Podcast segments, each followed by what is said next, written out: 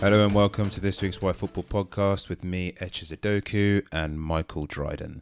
How are you, Dryden? I'm absolutely fantastic due to the news that Vince McMahon has been linked with buying Sunderland. That'd be absolutely superb. John Cena and Mick Foley up front for the lads, I think. What about Booker T? Is he going to make an appearance or? Yeah, I think he's probably a sturdy central defensive midfield player. Hmm. So you need that in your team. Like Dixon too, who when he played for Sunderland, Yeah. very big. I reckon he could put a man down with his foot. Strong boot on him. Strong boot on him. Yeah, yeah.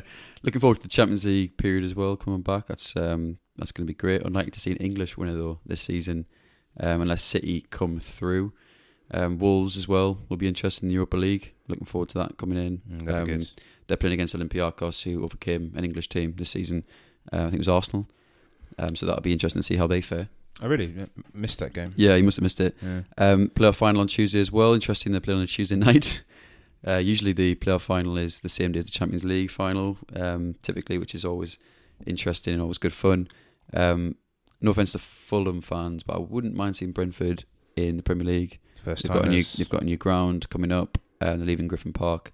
Interesting model. Um, they have no academy. They have a BT model. It's probably a pod for another day. Um, very interesting team. And also, finally, what is that on your T-shirt, Etches? Yeah, so basically, Who is that? So basically, uh, this week I'm wearing a T-shirt which many of my friends have seen, uh, which is a picture of David Attenborough, but it's not like an actual picture of him. It's like a cartoon picture. A caricature. Yeah, caricature. he's got he's got a frog in his top pocket, and he's holding a frog. It's a very yeah, nice T-shirt. Is that- yeah, Jordan basically dresses like a 13-year-old boy, which is a collection of football tops, shorts. I'm currently wearing socks. Inter Milan T-shirt. To be fair, He is indeed. Um, so take from that what you will. so how are you, Etch? Uh, uh, it's FA Cup final day. Uh, absolutely buzzing, a bit nervous as well. Concerned about Giroud turning up and scoring. He played quite well in Baku last year. I think he netted there. That's before I started crying. Yeah, Um, so yeah, nervous about that one. Today's our tenth episode. Shout out to Y Football. Yeah, so shout out to all of our fans, all of the haters as well, and a special mention to Phil and his dog. Yeah, he's a big listener. Yeah, big, big listener. Um, also, thank you to everyone for putting up with a monotone voice. I can't promise that will change, but I can certainly try. Yeah, please do. This week, John will be telling us all about Marcelo Bielsa, his footballing background, his philosophy, his time at Leeds to date, and we'll discuss why he has never managed an elite European club despite being so revered. Before we start, please follow us at on Twitter at yfootball underscore for our latest content. Please also follow and subscribe with us on Apple Podcasts, Spotify, and Acast for immediate access to our future episodes. Who is Marcelo Bielsa and how did he get involved in football? So Bielsa was born in Rosario in Argentina to a family of politicians and lawyers, um, the same town as Lionel Messi and Che Guevara, leader of the revolution. Interesting. He made his debut for Newell's Old Boys in 1975, making 25 appearances, and then went on to make a further 88 appearances for Instituto and Argentino before retiring at 25 in 1978. So an early retirement for, for Bielsa. He went on to coach the Buenos Aires University team, um, allegedly scouting 3,000 players before settling on a squad of, of 20. Quite extensive search. Wow. Um, he joined Newell's Youth Academy in 1980 before becoming manager of the senior side in 1990, storming to titles in 91 and 92. Um, his philosophy was to attack without stopping and running their rivals into the ground, which was kind of unknown in that in the period in Argentina at that time. Um, they lost the Copa Libertadores final, however, at the fin- at the end of the 1992 season, which led to Bielsa leaving uh, Newell's Old Boys. He then went to Atlas and America before winning his third title with Vélez Sarsfield in 1998. Got a fun fact about Vélez Sarsfield. Oh, go on. Which Sunderland player formerly played for the club? Um, it's um, Claudio Claudio Reyna. No. It's uh, Julio Walker. Nope. It is Ricky Alvarez. So, Yes. So a bit of context there. Alvarez was signed by Sunderland on loan a couple years before we actually got relegated. With basically, if we stayed up, there would be an obligation to buy the player for around 12 million. Sunderland argued once we stayed up. So basically, the player didn't really play. He played a handful of games, was injured, didn't really get in the side, um, despite being what seemed like a really good sign at the time. Yeah. Because he was injured, we tried to argue that we didn't have to buy him. So Okay. the player's in that situation where both clubs don't want him. Yeah. Then it's in court. So it's Sunderland versus Inter Milan. We end up losing and we lost 12 million pounds. Didn't get the player. Big great, L. great piece of business. Actually, interestingly, we'll go on to Leeds. Leeds are also embroiled in a very similar situation at the minute with um, Augustin, Kevin Mm. Jean and Augustin, um, where they don't want to bring the player in, but they have the same obligation. But the numbers there are around 20 million. So interesting. Not good for the player. So getting back to uh, Bielsa, after Sarsfield, he then left for Espanyol, but was offered the Argentina job in the same year. So went there. In the 99 Copa America, they were beaten 3 0 by Colombia in a game where Argentina forward Martin Palermo missed three penalties and Bielsa was sent off. So potential match fixing there.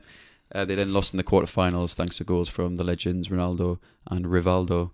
Um, they were favourites to win the 2002 World Cup, interestingly, but crashed out in the group stage. They lost to England thanks to a David Beckham penalty.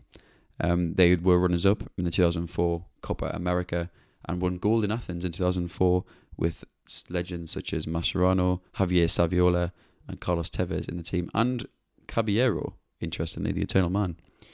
Yeah, I wonder how many how Olympic success, sorry, ranks with European international stars compared to cup titles. You know, it's every four years. It's quite a prestigious award, but it's just I wonder how much they actually do care. It's crazy to think uh, for a manager so popular and the reference point for so many greats in the game, like Guardiola and Pochettino, that that was his last title. It's unusual that you'd have a senior manager also manage the Olympic team as well. Yeah. It's on the 23 side. I mean, maybe that's testament to the fact that Bielsa is such a student of the game, Mm. loves the game, but it's unusual, isn't it? Yeah, also, I need to point out as well, uh, you seem to say eternal man in every episode. Some men live forever. Fair. So in 2007, Bielsa joined Chile, achieving cult status qualifying for the 2010 World Cup, their first World Cup since 1998. He brought about visible changes in the Chilean setup with fast tracking of young talents through to the first team and a more attacking mindset away from home. Chile reached the 2010 World Cup round of 16 um, before being eliminated, eliminated by Brazil. Um, Bielsa then set his sights on Europe, and between 2011 and 17, Bielsa had stints at Athletic Bilbao, Marseille, Lazio, and Lille. Most notably was his time at Bilbao. He overcame PSG, well, the team overcame PSG, United, Sporting to reach the Europa League final um, in 2012, losing 3 0 to Atletico Madrid. They also lost 3 0 to Barcelona that year in the Copa del Rey final, so two two notable cup runs there. Yeah, I remember that Bilbao side well uh, with a young Muniain, the the star of that side. He actually got his first call up all the way back then in 2012, and it took him another seven years to get his next cap. So when I actually thought of that, saw that stat, I was expecting him to be like 32. Mm. He's only 27, so back then, you know, he was like really coming on to coming to the fore in Yeah. terms of his football. That side also had um, Javi Martinez uh, in defence, and it's hard to imagine him in anything but a Bayern shirt, which is weird to say because he's been there for so long now. Yeah, he I has. think, yeah. I think he moved in 2013. Mm. He's still there now. Um, I think he's the first. Ooh, I'm not sure. I think he's the first non-Spanish, no non-German, first Spanish player Mhm. to captain Bayern. Oh, really? Yeah. Interesting fact. I mean, Thiago Al- Alcantara is there as well, and Yeah. again, you, he's synonymous with the Bayern shirt now, but obviously another another product from Spain. No, 100 percent sure on that fact, but I think it's true. Okay, we'll we'll clear that one up after. yeah, Javi Martinez the uh, yeah, the converted centre back um, that we all know and love. So after Bilbao, um, Bielsa went to Marseille, um, but resigned after losing his first match of his second season against Caen, despite finishing fourth the previous season, citing conflicts with the club's management. He then went to Lazio, but quit after just two days, stating the club had been unable to recruit the players he had wanted to bring in. Um, he then went on to Lille, where he spent longer than two days, um, but signed and signed youngsters such as Nicola Pepe, Thiago. Mendes, and Kevin Malcuit, amongst others, um, and informed 11 senior players upon his arrival um, before pre-season that they could leave. After a poor start, Bielsa's contract was terminated in December 2017, um, and now he's at Leeds. How has Bielsa transformed Leeds? So Bielsa signed for Leeds in June 18, becoming the highest paid manager in the club's history. To obtain a work permit, He had to prove exceptional talent, um, so compiled a dossier of every formation used in every championship match in the 17-18 season, which is which is bonkers. He started well and became the first lead ma- Leeds manager since Jimmy Arf- Armfield in 1974 to win his first three opening league games, and then the first ever to win his first four. He received praise for how his influence has permeated the club across his time there. Um, he persuaded the, the club to upgrade the Thorpe Arch training facility and expand the staffing network. The academy um, has actually recently been awarded Category 1 status um, this year. So please check out our, our podcast on the Elite Player Performance Plan if you'd like to know more on that. And as of Jan- January 2020, Bielsa has handed 11 academy players their first team debut. Yeah, 11 academy players is a fair few. It's quite an interesting fact. It's also really good that you mentioned the E Triple P pod. Quite bold, actually, uh, because your maths on it was quite shaky. Yep. Okay. Yeah. Thanks. Um, since then, Ryan's actually bought a calculator, which has helped him massively. It's got leaps and bounds. So well done, mate. Cheers, uh, cheers. Um, and most most notable of those uh, academy graduates um, is perhaps Jamie Shackleton. He's made 41 appearances under Bielsa. He's like a, a technical um, attacking midfield player. Um, also plays central midfield. Uh, winger Jack Clarke came through, made a big impression under Bielsa. He was bought by Spurs for 10 million and immediately loaned back. Pascal Struijk, uh, formerly of the Ajax academy setup, was recently brought on in a pivotal game against Barnsley. I've only played seven minutes all season. Leeds were top at Christmas in Bielsa's first season, but then came Spygate. Bielsa admitted he had sent a spy to Derby's t- training ground prior to Leeds' 2 0 win. Yeah, morally, Spygate is so wrong on so many levels. But it's interesting to see how strong the desire is from coaches, or in this particular example, Bielsa, in order to beat their opponents. Mm. And also, do you reckon he did it before? Yeah, so Poch actually came out in defence of Pochettino, came out in defence of Bielsa, saying it's the norm in Argentina, but that does sound a bit like, you know, he really likes Bielsa, he's a big fan. yeah, you could say that, no one would know. yeah, true so, true so. happens all the time. Um, well, actually, after that, Bielsa gave a press briefing um, where he gave detailed analysis of his research on a PowerPoint presentation to gathered media and journalists, um, basically detailing his meticulous preparation um, before games in terms of player um, research, with some journalists referring to it as a coaching masterclass, um, basically a way of vindicating his methods without actually apologising. um, but Leeds were fined 200k, which Bielsa paid himself, so you know it's very notable. Then came the Villa Park episode in April 2019, which is arguably as um, mad, where Bielsa ordered Leeds to allow Villa to score after Leeds had scored, whilst Villa's Jonathan Kodjia was down injured. Game ended 1 1, ending Leeds' automatic promotion hopes.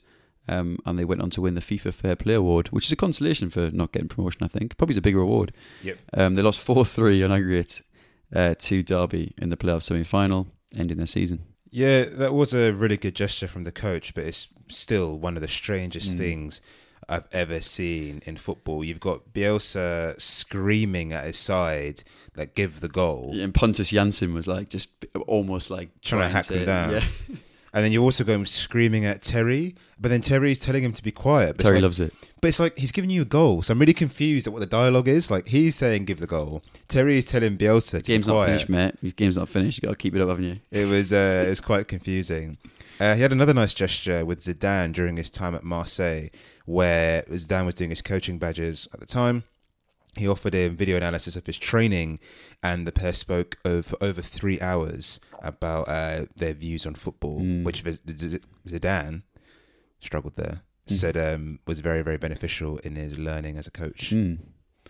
So in Bielsa's second season at Leeds, he signed Helder Costa from Wolves uh, and Liam McCarron permanently. But also on loan, he brought in Ben White, Jack Harrison, Jack Clarke, Illan Meslier, and Eddie Nketiah on loan. Clarke and Nketiah were recalled by the parent club that year, the parent clubs, um, but were replaced by Jean Kevin Augustin from RB Leipzig and Ian Poveda from Manchester City. They topped the championship at Christmas in his second season and won promotion with two games in hand very recently. Yeah, Eddie hardly got a look in at Leeds, yet has played a lot of minutes under Arteta. I wonder what Arteta sees that Bielsa didn't, Mm. or vice versa. Also, um, Ivan Poveda, who has uh, just joined Leeds or joined Leeds a few months ago, um, has the same barber as me. I feel like I just needed to throw that in there because you you've been wondering. Explains why he plays in the championship, I suppose. Uh, it also explains why we both look sharp, twenty four seven. okay, Same barber, same haircut. okay, good. What is it about his philosophy that has been so influential? Does he have a set system? Bielsa fell in love with the Ajax school of the of the seventies, where the players press relentlessly and push up their defence to minimise the opponent's space. He also wants his team to attack relentlessly too, though, like at Newell's. So he trained the players very hard. He drilled in an ambitious 4-3-3 system at Newell's that would transform into a 3-4-3 on the attack.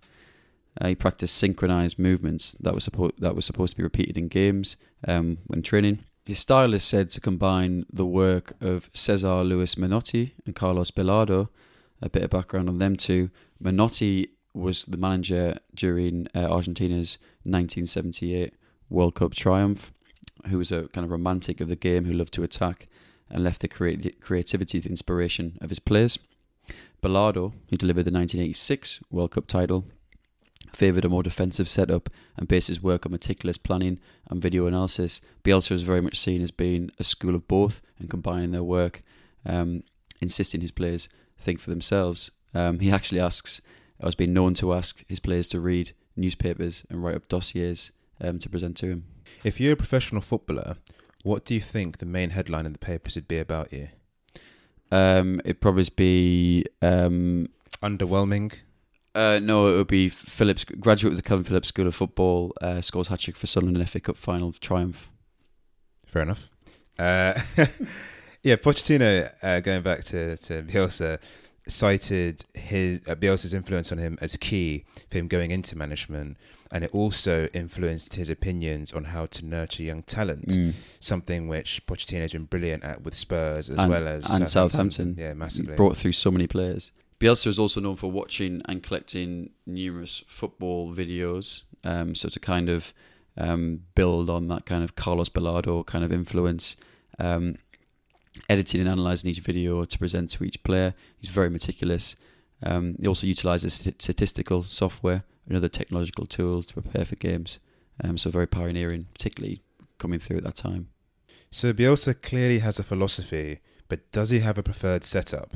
So Bielsa's signature formation in his squads, which he made famous and brought into the fore at Argentina and Chile, and also with Marseille, is the 3-3-3-1 formation, which is essentially three defenders, three midfielders, being one central midfielder with two wide players, two wing backs, three attacking players. So we have a number 10, two wingers, and then one centre forward. The idea being that it's interchangeable. So with that three, that's in the midfield. You know, they could they could be forward wingers. They could also come back for um, to be wing backs and defend, um, which allows for quick transitions from defending to attacking. The wing backs at times effectively become half backs, um, which could be said to be the influence behind uh, Guardiola's use of Philipp, Philipp Lahm uh, at Bayern Munich, who often um, would start in the wing back positions but would push up into kind of a into a half back. So it's like to the left or to the right of the central defensive midfield player, which could be Javi Martinez, for example. Um, the system essentially est- establishes superiority in numbers in every part of the field. Um, since with this formation, the teams could defend with seven players, attack with six or seven players, or protect the scoreline by over, overwhelming, overwhelming the, the midfield or bringing the players back into defence. So it requires constant reshuff- reshuffling, hence the emphasis on work rate. Um, so Guardiola, speaking of influence, refers to Bielsa as the best in the world at what he does. Pochettino refers to him as his footballing father. However, building on his style, some critics argue that the taxing demands of Bielsa's management have led to his teams starting the season brightly before a dip in performances as, players begin to tire. Something that is sometimes been levelled at Guardiola teams, or more so in the second season or third season. Yeah. Have they built on that, or have they been able to maintain that intensity going forwards? Yeah, the Bielsa burnout has been well documented. He actually has this training drill which the Leeds players call murder ball, but it's been documented at all of his previous clubs as well, um, which is basically 11 v 11, but you can't stop running, and there are coaches on hand to play the ball back in to ensure the players don't get breathers when the ball's thrown back in from sounds, sounds brutal. Apparently, Pascal Struijk, who I mentioned earlier, came on against Barn- Barnsley despite playing minimal football. Since the restart, came back and trained very well, and actually was apparently very good at murder ball. Uh, Patrick Bamford saying that apparently he got a lot of stick from the coaches because he couldn't get the ball off Stroik, who basically ran the session. At Bilbao, Bielsa adapted his style to an attacking 4 3 3, with fullbacks pushing forward and a converted midfield player, i.e., Javi Martinez again, um, playing in the back line to help play out from the back. Pressing was also a key part of the system. When it Leeds in 1819, Bielsa introduced a 4 1 4 1 formation with the revered Kalvin Phillips converted from a box to box or attacking midfielder into a deep line midfield player. Strong football manager term there for anyone who's a fan. But when facing teams who play with two central strikers, Bielsa would switch to his much loved 3 3 3 1 formation, with Phillips dropping further back into the defensive line as a centre back or sweeper. Yeah, I went to see Leeds versus Arsenal at the Emirates this season in the FA Cup, and I thought Kalvin Phillips was sensational. Mm, watched on TV, yeah, it was great. Yeah, I, I mean, he's a dark horse for the Euro squad, which is a bold claim, I know. But like most of the team that day against Arsenal, they just played us off the park. Southgate clearly wants a player in that mould as well. I mean, the amount of game time that Winks has had for the national side Yeah. compared to his game time at senior level for in, for Tottenham is actually quite odd. Yep. Um, for someone to get so much game time, so he clearly wants a player in that mould. Rice has came through as well. Yep. So the discussion that this leads on to, I think, is if so revered, why has Bielsa not been given a job at a top European club? Um, you could argue that his emphasis on meticulous preparation off the pitch, non-stop intensity on the pitch in attack and defence, could leave his teams weary after a season or two. We touched on the the Bielsa burnout, perhaps the Guardiola burnout, if that's a thing. And while high high intensity pressing is commonplace in the modern game, the all-round intense nature of Bielsa's um, methods might not be a fit for some of the, the big superstars in the game. So, I mean, it's perhaps it's a, a stereotype of players like Hazard or Neymar. Are they going to be ones to be working that hard on and off the pitch? Yeah, so Zonal Marking by Michael Cox, which is a brilliant book, claims that most successful pressing teams last for around three seasons or so, and then they tail off. Now, every time I say that fact to someone, they always mention, oh, Klopp's Liverpool, and like, Yeah, But you the- can say about Guardiola now. He's yeah, yeah, there, doing exactly. The the point isn't so much that the team becomes rubbish; it's just that they have three fantastic years of their peak before going to a lower level. Hmm. Much like you could potentially argue the end of Klopp's time at Dortmund. Uh, so it'll be interesting to see how Leeds fare in the Prem and in the in the future. Mm. Aside from his stint at Argentina, Bielsa hasn't managed a team of superstars. Um, you know, which which could be problematic with bringing in his philosophy. In the Argentina side, international football's a bit different because you're with players for a short time. Yeah, exactly. Yeah. Um, it would be interesting to see, you know, could you mentioned before Hazard or Neymar buy into that?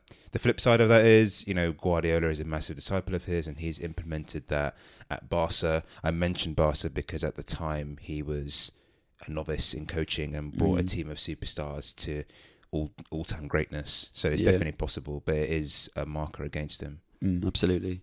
You could also say as well that he demands a lot from the ownership upon his arrival. So we saw at Lille and Lazio in particular came in, he wanted to overhaul the squad. You could say that's natural for a manager coming in to want to bring in his own players and methods because he's going to be he's going to be um, reviewed on his performance. He doesn't want to do that with a team he doesn't want to play with. It doesn't fit his system.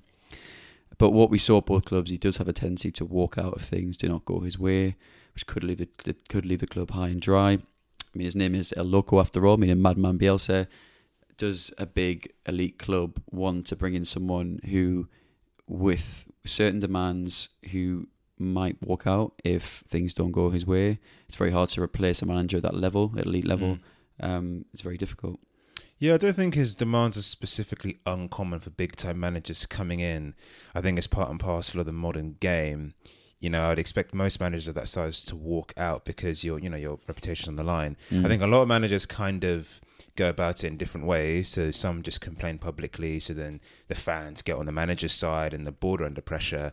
And then I guess Bielsa's in a different category where it's like, I'm just going to leave. If Yeah, well, at, at. Lazio, you imagine that. I mean, he was there for two days. He must have been sold a dream in a sense Yeah. that yeah, you come in, we'll bring in the players that you want. He came in, and to leave after two days suggests that they've just said, well, actually, no, the budget is not what you thought it was. Yeah, The exactly. players that you want to bring in are just unrealistic. You're gonna have to go for X, Y, Z instead. I think we also have to question whether he'd be suitable at a club like Real Madrid, for example. We touched on Hazard earlier. They like to buy marquee signings um, to improve their team, obviously, but also to improve their brand. They like to compete on the world stage um, in terms of finances. Does that go against um, the Bielsa model of meticulous planning and preparation? Does he want to bring in this player because the president wants to bring in was it uh, Flores um, previously wants to bring in this this world superstar to build the brand.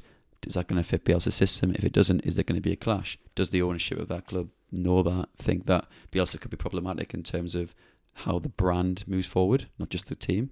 And he's never managed in the Champions League, as far as I'm aware, um, and never won a major competition in Europe continentally and domestically. So again, these ownerships thinking, well, you know, he, he's revered, but he hasn't won anything. We want to win trophies. Yeah, Yeah, I think you know Real's a very unique example, but there is an argument that if he doesn't have control of certain things the club, it wouldn't work well for Mm. him. It kind of strikes me as the old Wenger model, where he had a lot of power in the club, and in modern football, especially with the young coaches we're seeing coming through, Lampard, Arteta, who meet today in the FA Cup final, that it's a different type of setup. You know, you have head coaches now, not managers Yep. who control just the team. Then you have the technical directors, director of footballs, advisors that control all of that. Bielsa's from an era which was more old school. So could he adapt to some of the structures at these bigger clubs? I'm not so sure. But I always say, as I've mentioned before, when you look at the success of someone like Guardiola, a disciple of his, it is potentially possible. He does have a lot of say at City, but they have um, people above him as well who, who I assume help advise him with yeah, Txiki with their Begiristain, director exactly yeah. football. Yeah, I was struggling with the name there, so that's why I left it. But another point as well is what do we define as success? You mentioned uh, having never won a major European trophy continentally or domestically. Bielsa will be remembered by so many within the game as and has inspired so many coaches. You know, Pochettino, Pellegrino, the former Southampton manager, as well as Guardiola, uh, to name a few. Mm. But then he's won less uh, domestic titles and European titles than Michael Laudrup as a manager, who won the Carling Cup with Swansea, and Roberto Di Matteo, who won the Champions League with Chelsea. Yeah. Yet, if we were to fast forward 20 years, we're only going to be talking about Marcelo Bielsa, and we'll probably forget the Yeah. two I mentioned before. Absolutely. That's all from us. Thank you to Dryden for doing the research. And thank you to you guys for tuning into this week's Why Football podcast.